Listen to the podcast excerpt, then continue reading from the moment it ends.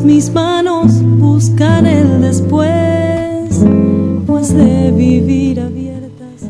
10 minutos para la hora 10 en la República Argentina. Nativos de Radio por la web a través del nativosderadio.net y en Metán gracias a los oficios de Teresita a través de diarioinfosalta.com.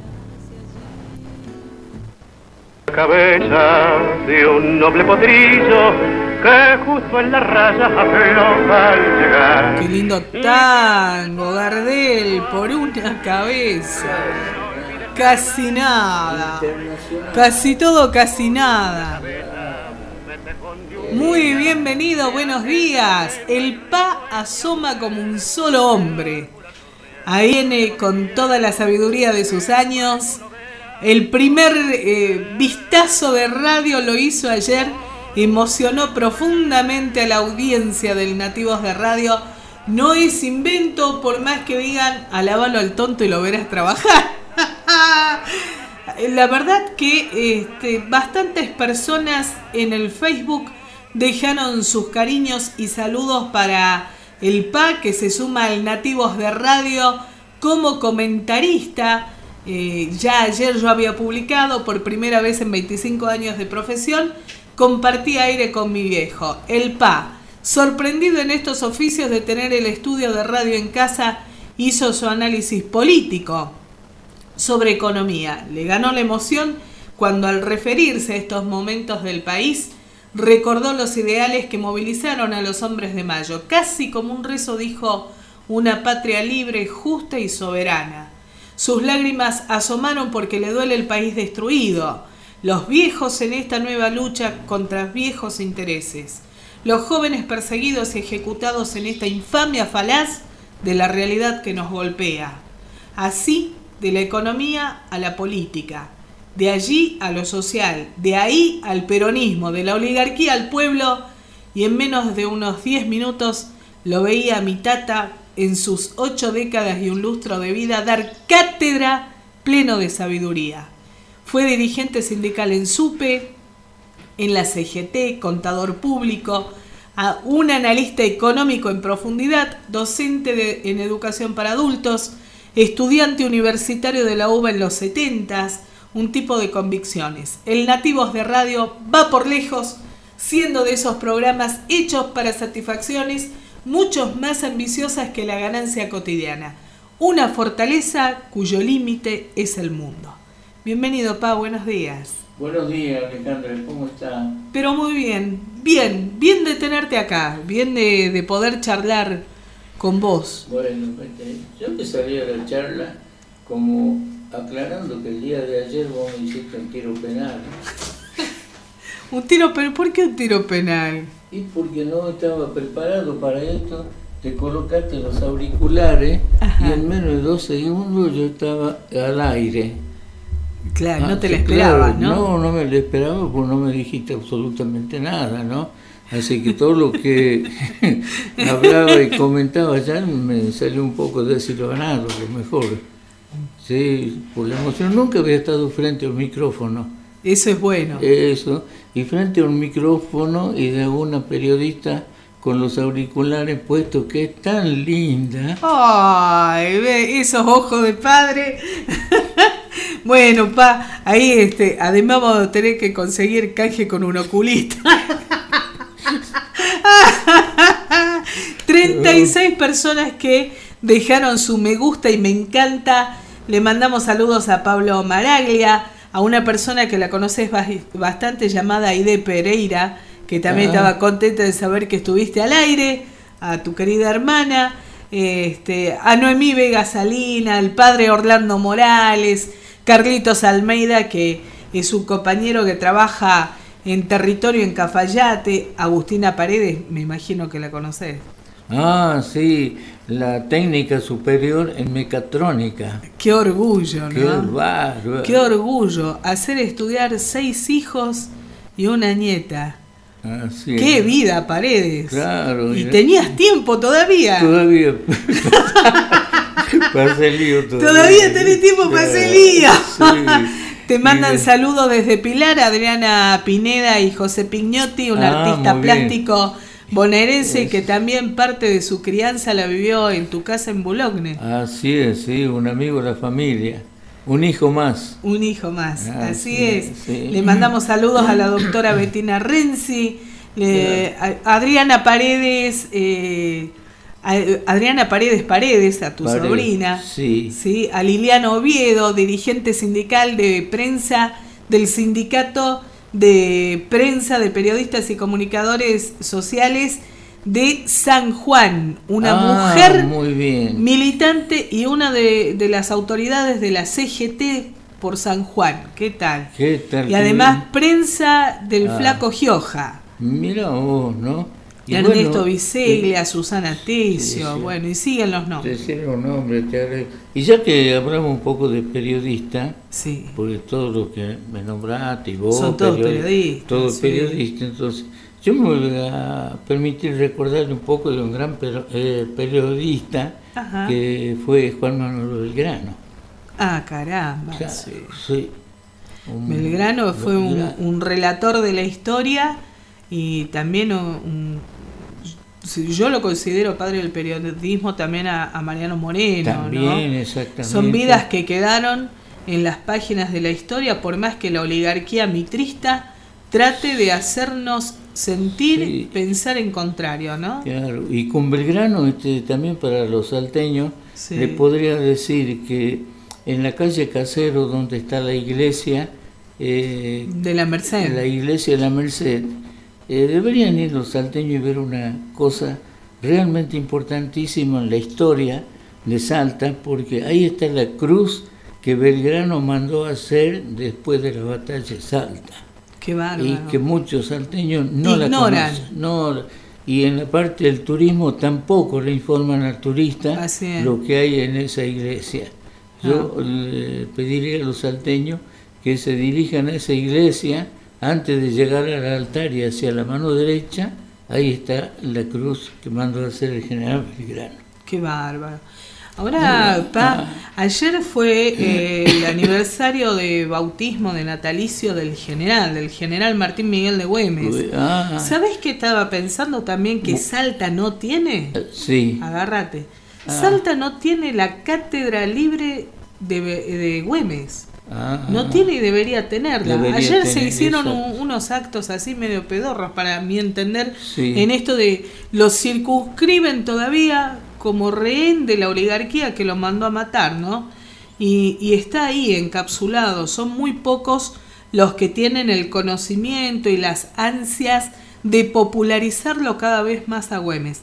Llama la atención que Salta no tenga una cátedra libre así sobre es. Martín Miguel de Güemes, Claro. donde también se estudie, por ejemplo, cuál fue el, el protagonismo que tuvo junto a su hermano Macacha Güemes, ¿no? Ah, Eh, la devoción de una esposa como Carmen Puch y tantas mujeres que acompañaron, entre ellas Juana Zurduy, que fue una tremenda amiga de Martín Miguel de Güemes y que Ah, también sí. fue muy castigada por la oligarquía del norte, ¿no? Entonces, Y, y Bueno, eso. ¿sabe, qué? ¿Sabe dónde tenía, ¿sabe dónde tenía su despacho el general Güemes? no, ¿dónde tenía? Ahí donde está el Hotel Salta. Ahí hay, un- Ay, claro, que hay una placa. ahí hay una pequeña placa. Ahí en la Buenos Aires 1. Eso, Buenos Aires. Buenos Aires. Caseros. Exactamente. Ese también es como para recordar quién fue este el general Manuel Sí. Belgrano, ¿no? Este, un Güemes. que- eh, eh, Güemes. Y después con Belgrano, Sí, no puedo sí. profundizar mucho la lectura de Belgrano, porque me corren las lágrimas. Mira vos, te emociona profundamente, claro. Tipos que dieron la vida, ¿no? Y que fueron tratados como perros.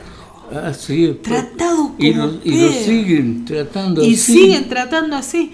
Alguna vez yo creo que vos y yo vamos a tener que tomar algo para poder encarar en esto de, de- de las infamias cometidas eh, con las personas vivas y con la memoria de los muertos.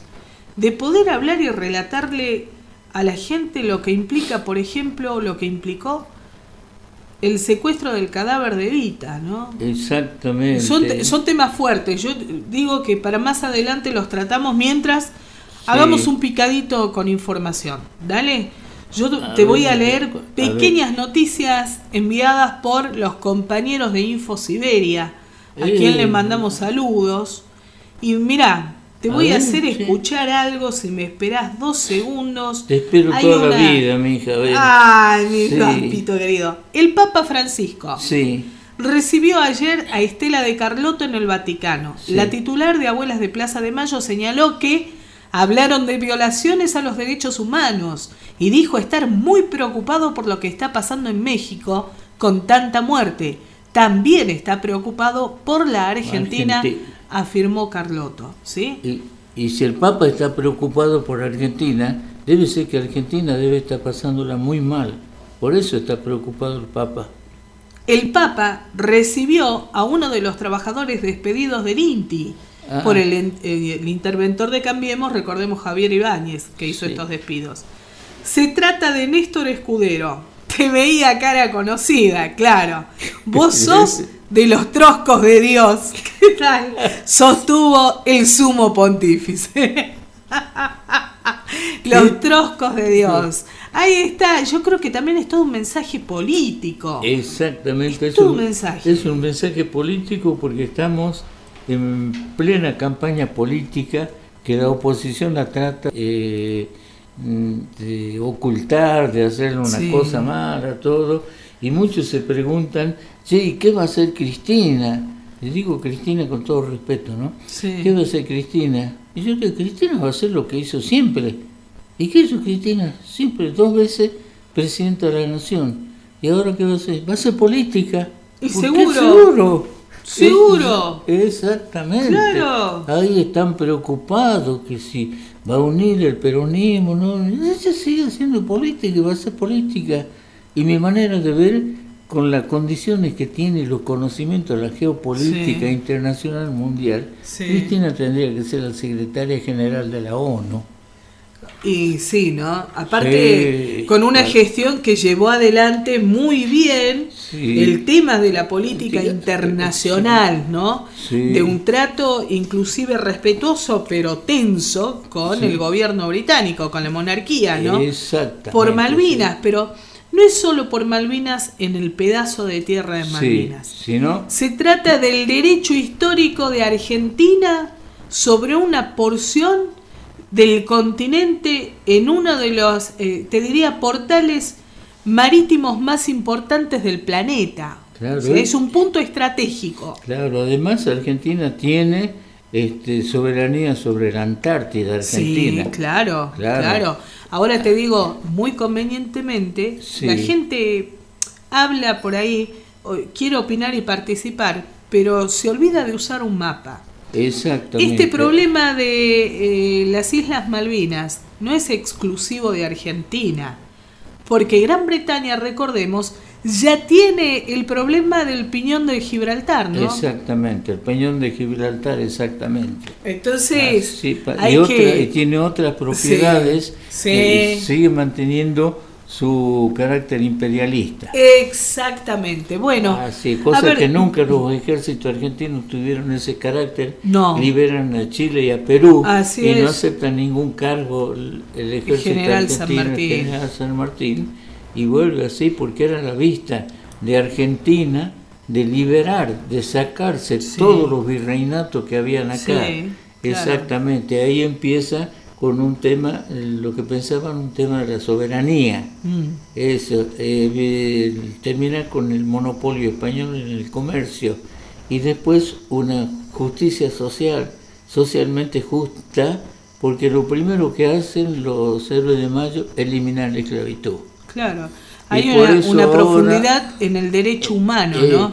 por eso ahora este, me desagrada Sí. que personas que son este, extranjeras vienen y hablan en la Argentina de la pena de muerte, que hay que poner pena de muerte. Un No, extranjero hablando Barba. así, exactamente. Que, Barba, que esa sí, persona puede hablar libremente ahora gracias a los héroes de mayo que acá es libre. Porque si eh, este hombre que habla de la pena de muerte estuviese en, Sí. en el 1810 en Argentina, sería un esclavo. Así es. El diputado nacional Daniel Lipovetsky de Cambiemos Dice- insistió con la discusión sobre la pena de muerte, al asegurar que habría que analizarla en casos extremos. Para que la pena de muerte sea viable en Argentina debe haber una reforma constitucional. Y si la hacemos, los constituyentes decidirán, afirmó Lipovetsky de Cambiemos. Claro. ¿Sí? Pregunta, ¿para qué Pregunta. quieren la pena de muerte? ¿Cuál sería el beneficio de la pena de muerte? ¿Para qué quieren tocar la constitución? Claro, exactamente. Ah, Porque porque me parece que el partidito se juega por ese lado de la cancha, Eso, ¿no? También porque quieren que en Argentina ya no haya presidente, sino un jefe de Estado y que sea vitalicio. Y entonces un jefe de gobierno tendría Claro. que ser el que va a elecciones. Claro, sí, un Porque- manda más. Sí, porque Claro. actualmente me parece que hay un comportamiento en el Poder Ejecutivo de ese tipo, porque él no funciona como presidente. No, no, no. Quiere funcionar como un intocable, Sí. como jefe de Estado que maneja las relaciones exteriores sí. y por eso se va solo y anda por todos los países haciendo papelón nada más. El senador Pino Solanas también demandó a Mauricio Macri, Blanco Villegas y Patricia Bullrich, Luro Pueyrredón, por apología del delito, tras la defensa que hicieron del policía fusilador Luis Chocobar. Resulta inadmisible que el primer magistrado y los ministros justifiquen la comisión de ese delito considerándolo un acto meritorio que debe ser defendido, afirmó Pino Solanas. Macri se arroga funciones judiciales y su proceder no hace más que deslegitimar a la justicia y a la división de poderes, agregó Pino Solanas. y a la división entre los argentinos. La pena de muerte ya se practicó mucho en Argentina, sin que esté vigente la pena de muerte. Todos los fusilamientos que hubo en Argentina fueron pena de muerte. Eso, Operación Masacre. Exactamente. Operación Masacre de paso, es bueno recordarlo a Rodolfo Walsh y es bueno volver a recomendar que se lea Operación Masacre. ¿no? Claro, y, y cómo lo fusilan el general Valle. Claro, Eh, exactamente. Claro, ya había mucho. eh, la pena de muerte ya estaba de antes, nada más que no estaba escrita. Pero se cometieron muchos actos de pena de muerte, ¿no? La doctrina del gatillo fácil impulsada por Mauricio Macri Blanco Villegas y Patricia Bullrich Luro Pueyrredón provocó otra víctima, el joven eh, Fabián Ezequiel Enrique de 17 años, que apareció muerto este martes con tres balazos en la villa Los Eucaliptus en Quilmes. El integrante del grupo Halcón que realizó los disparos aduce que el joven le intentó robar el celular en una causa que investiga la fiscal Karina Gallo de la Unidad Funcional de Instrucción 4 de Quilmes, Buenos Aires. Bueno, ya está la pena de muerte, entonces ¿para qué la piden? Y todos para jóvenes, ¿no? Claro, Menores así. de edad, 17 Así, años, así. un adolescente. Y todos pobres. y todos pobres. La criminalización de la pobreza a la que se le aplica el rifle sanitario, siendo bien asqueroso. ¿no? Exactamente, sí. Así Tienen que- más piedad por una vaca, por un caballo en este Claro. país que por un chico de 17 años. Claro, ahora cuando hablan de la pena de muerte y habrá que modificar la constitución, pero ¿qué otra parte de la constitución quieren modificar? Exactamente. Hablen. A ver, hablen, hablen, se- expongan. Se, expongan, a si son Claro. machos y exponen cla- claramente cómo quieren hacer que sea la constitución del gobierno, del nuevo gobierno y del tipo de elecciones y de los cargos. Claro. Así, Tras la demanda presentada por la Gendarmería por falso testimonio y asociación ilícita contra los testigos de la desaparición forzada de Santiago Maldonado, la organización Naturaleza de Derechos denunció al Estado ante la Comisión Interamericana de Derechos Humanos por la persecución y criminalización de Matías Santana, Claudia Pilkiman y Ariel Garci, los testigos del caso Maldonado. ¿Qué tal? ¿Vos vas, testificás? Esto ya lo hicieron en la dictadura. ¿Qué Ah, otra vuelta tenemos que darle al asunto, por Dios? Me parece que todavía está eh, faltando que despierte el gigante, ¿no? Claro, y Sí. otra cosa, todos los agoreros de la pena de muerte no piensan que la pena de muerte se la pueden aplicar a ellos primero que a otros, ¿no? Qué cosa lo que estás diciendo. Hablando de bolufrases en la política, te comento. Inundaciones en Salta, esto lo escribieron los camaradas de la izquierda diario. Urtubey, perdieron todo y a la vez no perdieron casi nada porque no tenían casi nada. Eso es lo que dice Boludazo. Kafka puro. Sí, Kafka. La metamorfosis de la cucaracha esta. Lo dijo tras una semana de crecidas históricas del río Pilcomayo, que dejó el saldo de una joven muerta y miles de evacuados que están de a poco volviendo a lo que queda de sus viviendas. ¿Qué tal, no?